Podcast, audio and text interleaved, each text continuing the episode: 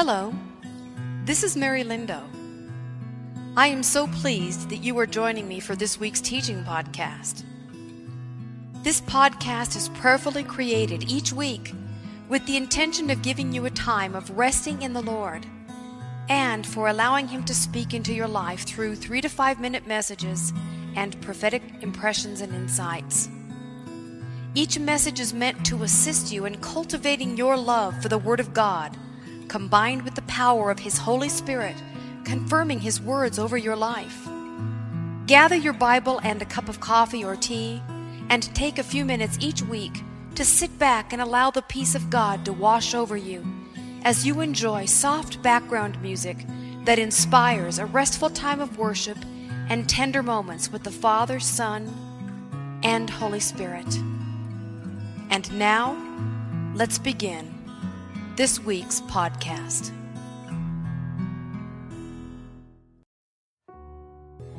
I invite you to step out from the familiar comfort zone in which you now are and take a risk.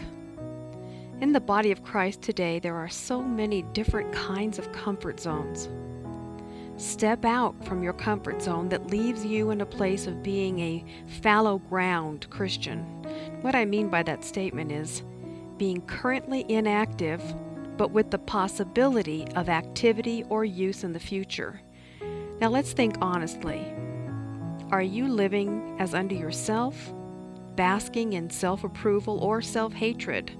Or are you self consciously living for God's glory and for the encouragement of others? Self consciously, that means you are fully aware that you are intending to live for His glory. Is there joy in your life and a deeply developing love for God in the routine you have carved for yourself? We all need the discipline of doing something that goes beyond our comfort zone. Some of us need to risk being at an event whose only purpose is to pray instead of going to get something or hear something that will feed our own need for more attention and self focus. How many times have you heard the line, If I won the Publishers Clearinghouse sweepstakes, I would do so much to help others who are poor or are going through difficult times? Or maybe you have said, when I close this business deal, uh, get my family inheritance, sell that piece of property. Hmm, brings to mind a certain Ananias and Sapphira from Acts chapter 5, doesn't it? Then I will obey the prompting of the Lord to do something to help. If we are truly going to have a move of God's heart, not just His hand in the form of a harvest, we need to start living the lifestyle that sets a precedence for such a move, meaning prying our fingers away from what we will not share with others until we are first satisfied and justified in our own self preservation. This does not just apply to material goods, it means sharing from the heart humbly, partaking openly with others, allowing them in, and allowing tears to flow in vulnerability. These make us equals in painful times and equal when we rejoice. If folks can't share during their good times and seasons of abundance, they will not fully obey the Lord in caring for their brothers and sisters when times are difficult. Share what? Time, resources, wisdom, counsel, transparent dialogue. And how about a focused listening ear instead of a benevolent sort of tolerant, deadpan stare as someone pours out their deeply bruised soul? looking for a handhold or a foothold that will assist them in grappling with the overwhelming mountain of life. For the Lord searches every heart and understands every motive behind the thoughts. If you seek him, you will find him, but if you forsake him, he will reject you forever. 1 Chronicles 28 9. Woe to those who think they're fooling themselves when they say that they need to be careful when they give so people don't depend on them or expect more from them. Now imagine Jesus saying that. He would never withhold from us in order to protect his investments or hard earned work to the bone assets. He gave all with no guarantee that we would ever appreciate or value it. Invite another family or friend to your home. Don't wait to be invited. Take the initiative. Eat together around the table in your dining room or kitchen. Talk together, pray together. Start a plan of blessing someone in need that you know of together. Do you hear voices? Stop the mindless chattering that is allowed in most of our self talking heads, that allows the flesh to push aside the promptings of the Lord. Times are getting tough, and those who have been reluctant to share when the times were not nearly where they are heading now will be called upon for service again and asked by the Lord to assist those who are perhaps weaker, lesser, and much leaner in their provisions. If you have to, start with something small, something useful, and keep it going. And whatever you do, keep it between you and the Lord, where your reward is given weight in the records in heaven for eternity, not just for a few fleeting strokes of the ego here on earth.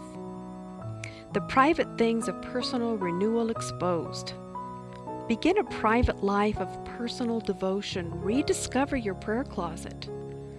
Very early in the morning, while it was still dark, Jesus got up, left the house, and he went off to a solitary place where he prayed. Mark 1:35. Gut it out with God.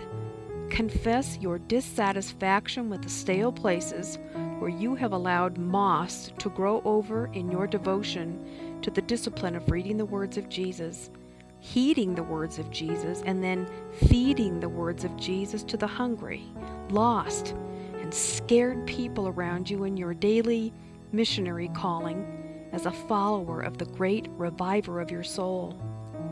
Isaiah 57:15 says, "For this is what the high and lofty one says, he who lives forever, whose name is holy. I live in a high and holy place, but also with him who is contrite and lowly in spirit, to revive the spirit of the lowly and to renew the heart of the contrite. Personal renewal is usually needed when something in our walk with the Savior has gone into a flat line and needs to be shocked back into a proper heartbeat. The closer we become devoted and more intimate with the King, the Comforter and Savior, the more near He is to us, and will reveal His daily, divine appointments for our lives and for His glory. If Jesus did it to survive, so must we. Luke 5:16 says, "But Jesus would often go to some place where he could be alone and pray." We need to be alone why? In order to not have the distraction of leaning on someone else to do the praying or talking for us. We gain perspective and refreshing after repenting and a reality check regarding how we are to live the lifestyle of a Christian in an ever darkening world where morals and values are crumbling at an uncontrollable speed.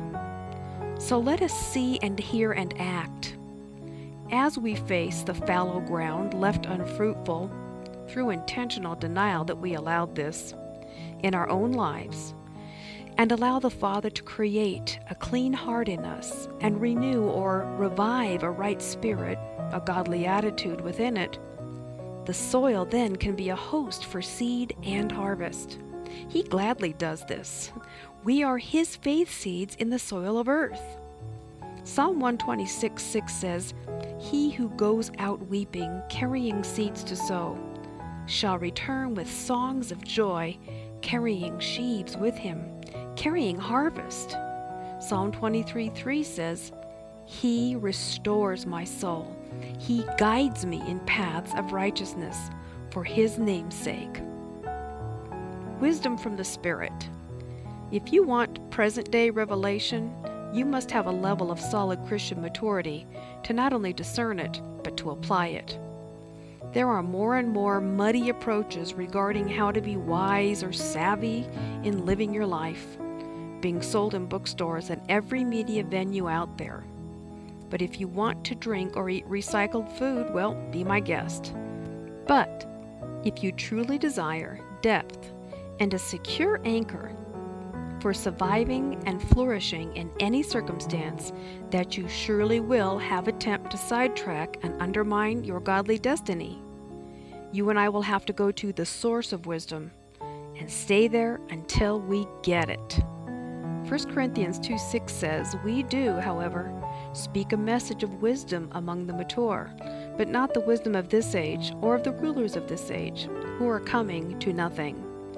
Hebrews 5:14 says, "But solid food is for the mature, which by constant use have trained themselves to distinguish good from evil." Let us give Jesus joy. Romans 12:12 says, "Be joyful in hope, patient in affliction, and faithful in prayer." These are the attributes of the faithful and true follower of Christ and as Jesus watches over our coming and our going every moment of every day, his joy is made complete when he sees the evidence of a renewed, restored life being fruitful and steadfast no matter what the condition of their circumstance or surroundings. Believer, let us press on into the walk of maturity in Christ where nothing shakes or shatters us anymore because we live in the light of His glorious grace. Ephesians 1 6 says, So we praise God for the glorious grace He has poured out on us who belong to His dear Son. Oswald Chambers had a wonderful statement, and I share it with you in closing. Whenever we are obstinate and self willed and set upon our own ambitions, we are hurting Jesus. Every time we stand on our own rights and insist that this is what we intend to do, we are persecuting Jesus. And whenever we stand on our dignity, we systematically grieve the Holy Spirit. And when the knowledge comes home that it is Jesus whom we have been persecuting all this time, it is the most crushing revelation there could be. Heavenly Father, we ask that you would cause us to have renewal every day. The steadfast love of the Lord never ceases, it is new every morning. Great is your faithfulness, Lord. Lord, we want it to be said of us that great is our faithfulness towards you. We ask you to cleanse us, forgive us, renew us, prepare us, strengthen us, and give us the courage, Lord, to fulfill that which you ask of us. After all, you've done all for us. In Jesus' name, amen. Goodbye. I hope you enjoyed today's podcast.